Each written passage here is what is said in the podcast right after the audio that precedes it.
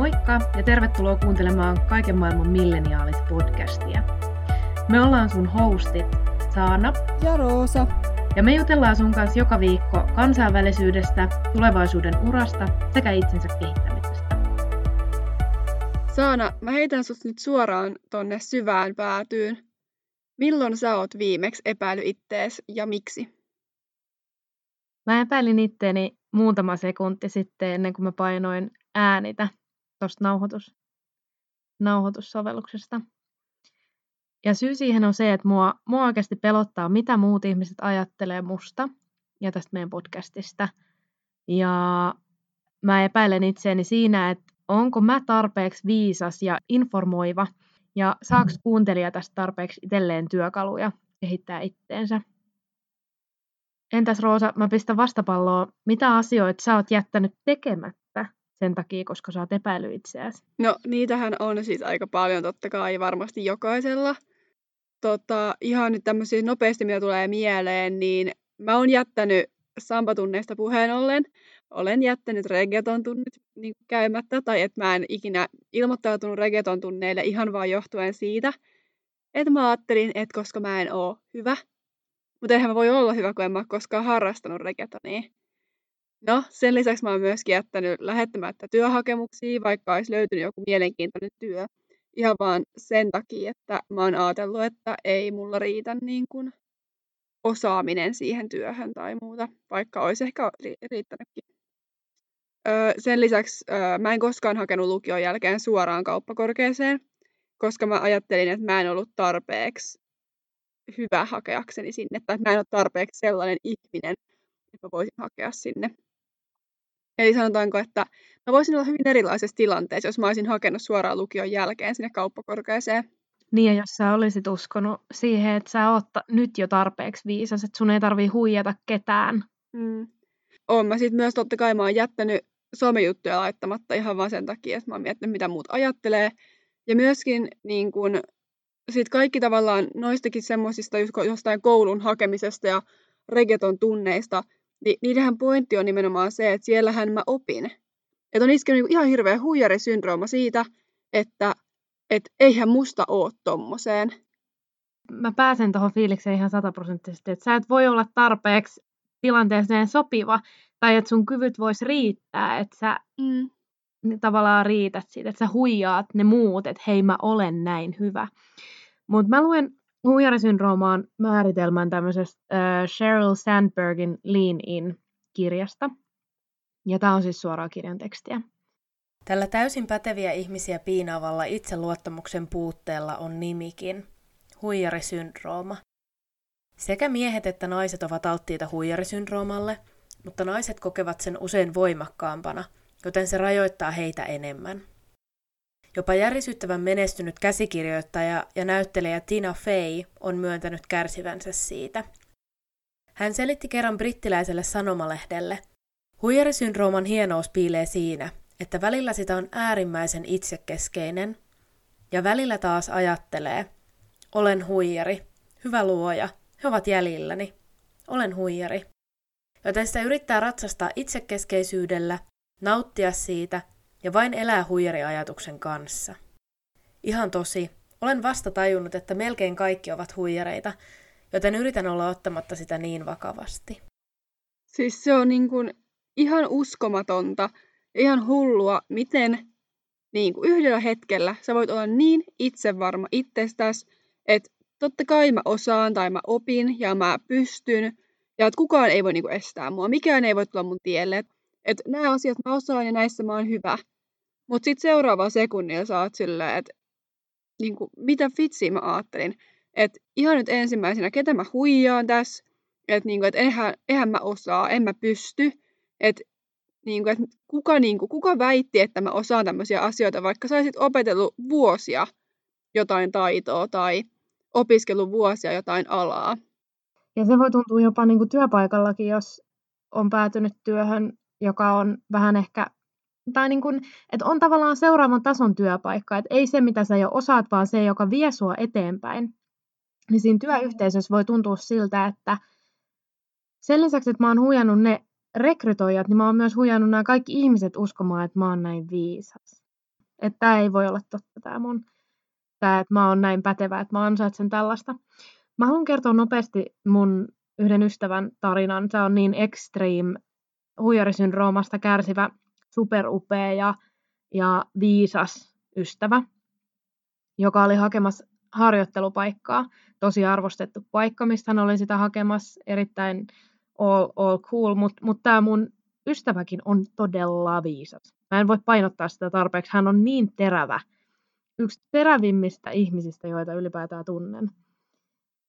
Hän näki vaivaa siinä hakemuksessa ja pääsi haastatteluun. Siinä haastattelussa oli sellainen strategia, että kysyttiin semmoisia suhteellisen fakta-asioita, mitkä ei ihan kauheasti muutu. Ja sitten kun hän oli listannut mielestään kaikki, niin se haastattelija aina kysyi, että tuleeko sinulla vielä mieleen jotain muuta. Ja hän sitten tämän takia ajattelee, että tämä meni ihan surkeasti ja että hän ei voi ikimaailmassa saada sitä paikkaa. Sitten hän antoi näiden ajatusten kyteen niin kuin omassa päässään, että meni niin huonosti ja miksi mä edes, ne varmaan miettii, että ne on tuhlannut aikaansa ja miten mä voin ikinä ajatella, että mä olisin niin viisas, että mä voisin tonne päästä harjoitteluun. Ei todellakaan. Ja hän oli mielessään jo niin kuin visuaalisesti nähnyt sen, kun hän saa sähköpostiviestin, mistä missä sanotaan, että me, valintamme ei kohdistunut sinuun. Tai näin. Hän oli niin kuin visualisoinut, että miten hän näkee siinä sähköpostissa sanat joko ei tai emme tai et. Niin kuin kaikki ne, että hän ei tullut valituksi. Hän niin kuin oli jo päättänyt, että tämä on se ainoa ratkaisu, koska mä en vaan, mä oon huijari. Ja hän oli saanut sähköpostin. Hän lukee sitä sähköpostia, hän ei löydä eitä. Hän menee vähän paniikkiin, että miksi mä en nyt löydä sitä eitä, että missä se täällä on. Hän soittaa hänen äidille kesken työ, äidin työpäivä, hän oli välittänyt tämän sähköpostiviestin äidille. Hän oli ihan paniikissa, että äiti, että mä en löydä täältä tätä eitä, että missä se ei siellä lukee, että, että, että mitä, mitä, mitä. Niin kuin ihan tosissaan hän uskoi tämän niin kuin tavallaan köyden, mitä hän syötti itselleen koko ajan. Ja se äiti sanoi, että hei, ei siinä ole eitä sen takia, että sut valittiin. Siinä on kyllä. Ja että et tervetuloa, tiedätkö oikeasti. Sitten hän, hän niinku huijasi itsensä lukutaidottomaksi. Vaan sillä, että hän epäilee, että hän ei ansaitse sitä paikkaa. Tai että hän huijaa ihmisiä jo, jo sillä, että hän hakee sinne. Siis toi on ihan uskomatonta. Miten niinku oikeasti sä voit tulla niin sokeeksi sille niinku jopa faktalle, että vaan sillä, että sä oot syöttänyt itsellesi tollaista ajatusmallia. Niinpä. Ja monien kavereiden suusta mä oon myös kuullut ö, näitä ajatusvääristymiä. Joko niin, että he on itse hokannut, että hei, nyt, nyt mä kyllä niinku syötän itselleni ihan tämmöistä. Tai sitten se, että ne on, ne on, niillä on ollut niin paha huijarisyndrooma, että ne ei ole itsekään tiennyt, että mihin kaikkeen he on kykeneväisiä. Ja vaikka, vaikka mä olisin kertonut, että hei, kyllä sä osaat ja kaikkea, niin ei, sitä ei tietenkään uskota. Niin ja sitten ehkä mitä ystävät heijastelee, vaikka tuota munkin ystävän tarinaa, niin kun hän kertoi, että hän hakee sinne tai että hän on saanut sen paikan, ei ollut kysymystäkään. Mä en epäillyt hetkeäkään, että hän ei olisi tarpeeksi hyvä siihen paikkaan. Ei tietenkään, koska muut ihmiset yleensä näkeekin sut tosi eri tavalla kuin miten sä näet itse itsesi. Ja itse ollaankin yleensä itselleen eli niin kuin kaikista kriittisin. Eikä kukaan ole yhtään niin kriittinen sua kohtaan kuin sä itse olet. Ja me käytettiin Ylen artikkelia tässä pohjana kanssa, kun me luettiin tästä huijarisyndroomasta. Huijarisyndrooma piinaa korkeasti koulutettuja. On suunnaton häpeä, jos muut tajuavat, miten tyhmä olen. Laitetaan se vaikka tuohon jakson kuvaukseen se artikkeli. Joo. Niin tässä Ylen artikkelissa puhuttiinkin siitä, miten nuorilla ja uraa aloittavilla usein tämä huijarisyndrooma on niin kuin pahimmillaan. Mutta minkä takia sitten se osaamattomuus pelottaa ja eikö me saataisi saatais epäonnistua? Osaamattomuus pelottaa siksi, että epäonnistuessaan menettää oman maineensa tai kasvonsa. Tai näin me ainakin halutaan uskoa. Ja tää tilannehan on ihan klassikko, kun oot sängys menossa joku arki-ilta nukkumaan. Ja yhtäkkiä, ihan jostain tuulesta temmatusti, sun aivot muistuttaa sua siitä piinaavasta hetkestä nelosluokalla, kun pudotit kouluruokalassa tarjottimen lattialle. Kaikki kattoo sua, pahimmassa tilanteessa taputtaa, nauraa. Ja sit sä vaan mietit, että mihin ihmeeseen mun taito kantaa tarjotinta yhtäkkiä silloinkin katos. Et mihin se meni? Joo, ja sit siellä sängyn pohjalla sä alat vaan niinku pohtimaan silleen, että missä nyt oli se lähin maanrako, jonne sä voit itse sulloa, niin että muiden ei tarvii katella sun noloilua, kun sä et osaa edes kantaa tarjotinta. Ja sitten ihan siinä huippukohdassa, kun sä oot tehnyt itse asiassa mielessäsi ihan täyden luuserin ja, ja mietit, että miten ihmeessä nyt voin, mä voin tarjottimenkin pudottaa ja olla niin, niin kykenemätön, niin sä siinä sängyn pohjalla havahdutkin. Sulla tulee sähköpostiviesti Verohallinnolta ja sun käsketään täyttää veroilmoitus. Ja siinä hetkessä sä pääset takas siihen, että hei, ei hitto, mä oonkin kaksikymmentäkolme.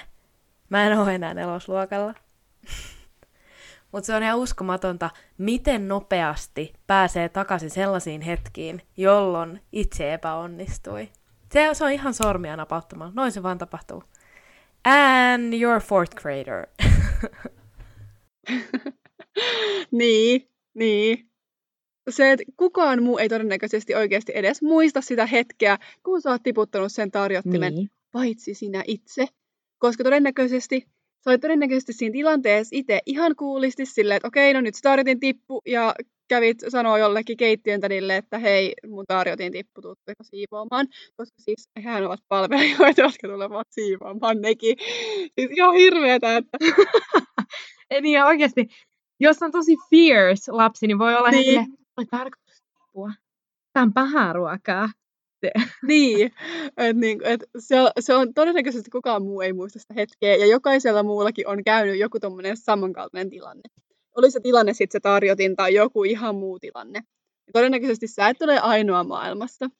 Mutta tämä epäonnistumisen kulttuuri on tosi sellainen, joka on jo niinku nuorena jotenkin sellainen tosi voimakas. Että toisten mokille nauretaan, ja vaikka se epäonnistuminen olisi oikeasti sun paras oppitunti, niin se jotenkin nähdään tosi nolona.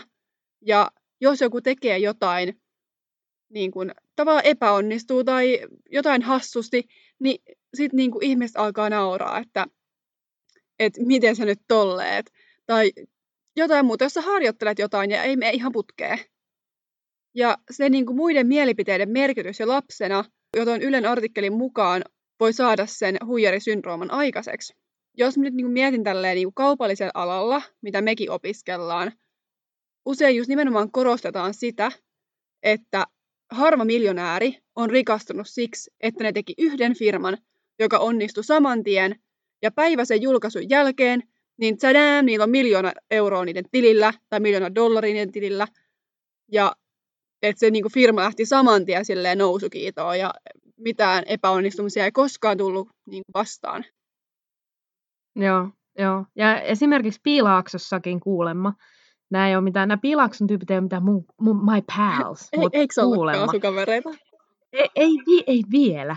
Mutta kuulemma tämmöiset miljoonabisneksen pyörittäjät kyselee usein toisiltaan, että no, kuinka monta konkurssia sulla oli ennen, kun sä päädyit tähän?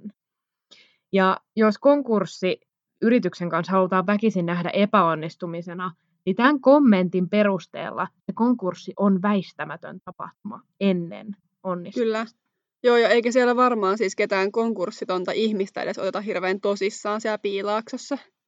Niin. No, jos resepti on toi, niin ei, ei varmasti. Mutta nyt kun on selkeänä tämä, että mikä huijarisyndrooma on ja, ja miten, miten nämä epä, epäonnistumiset kulkee sen vieressä, niin koska tämä huijarisyndrooma ei, ei tälleen suoranaisesti vaikuta koinkaan mukavalta kaverilta, niin Roosa, miten siitä voisi päästä eroon? Joo, no mulla olisi tässä teille kolme tämmöistä vinkkiä, tipsiä, miten, tota, miten päästä näistä ajatuksista eroon. Koska huijarisyndroomahan on ö, ajatusmalli, niin sun täytyy itse ajatella itsesi ulos.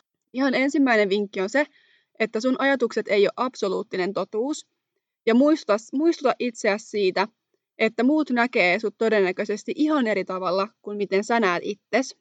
tässä esimerkki just toi, toi että miten mä näin sen mun ystävän, joka haki sitä harkkapaikkaa, ja miten hän itse näki itse. Mm, kyllä. Ja toinen ö, vinkki on se, että käy läpi, mitä sä osaat ja mistä sä oot saanut kehuja muilta ihmisiltä. Missä muut ajattelee, että sä oot onnistunut ja missä sä oot taitava. Eli yritä katsoa ittees vähän ulkopuolelta. Älä katso sitä sun, sieltä sun omasta pääkopasta, vaan mene sen sun kaverin pääkoppaan, mitä se näkee, missä se on sanonut, että sä onnistut. Ja kolmantena vinkkinä on, että tarvittaessa hae apua joko terapeutilta, käy terapeutin kanssa juttelemassa näistä ajatusmalleista, tai keskustele sun esimiehen kanssa siitä, että tarviiko jotain kehittää, miten sun työ onnistuu, kysy palautetta, koska se voi olla, että okei, okay, siellä on joku pieni juttu, mitä sä voisit kehittää, ja se voi auttaa sua myöskin pääsee yli siitä ajatuksesta, että sä et ole tarpeeksi hyvä. Mutta se voi olla, että oikeasti sun esimies ajattelee, että, että vitsi, tää on niin kuin mun paras työntekijä, mitä mulla on, tai että tää on niin taitava, tää osaa niin paljon asioita, ja että, niin kuin, että me ei pärjättäisi ilman tätä ihmistä. Niin, ja silloin samaan aikaan sä saatat epäillä itteesi ihan ja pitää itteesi ihan täytenä huijarina.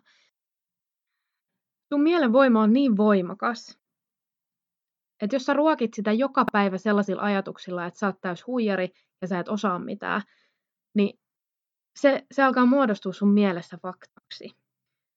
Mutta sitten taas, jos sä pystyt heti ottamaan kopin siitä ajatuksesta, kun tää huijarisyndrooma meinaa alkaa niinku pyörittämään näitä kierroksia ja saa sut epäilemään omaa pätevyyttäsi, niin jos otat siitä sittenkin heti kiinni ja sanot itsellesi vaikka ihan ääneen, että mä oon oikeasti kykenevä, mä oon pätevä ja kaikki, kaikki asiat, mitä mä uskallan tavoitella, niin mulla on mahdollisuus saavuttaa ne ilman, että mä huijaan yhtään ketään.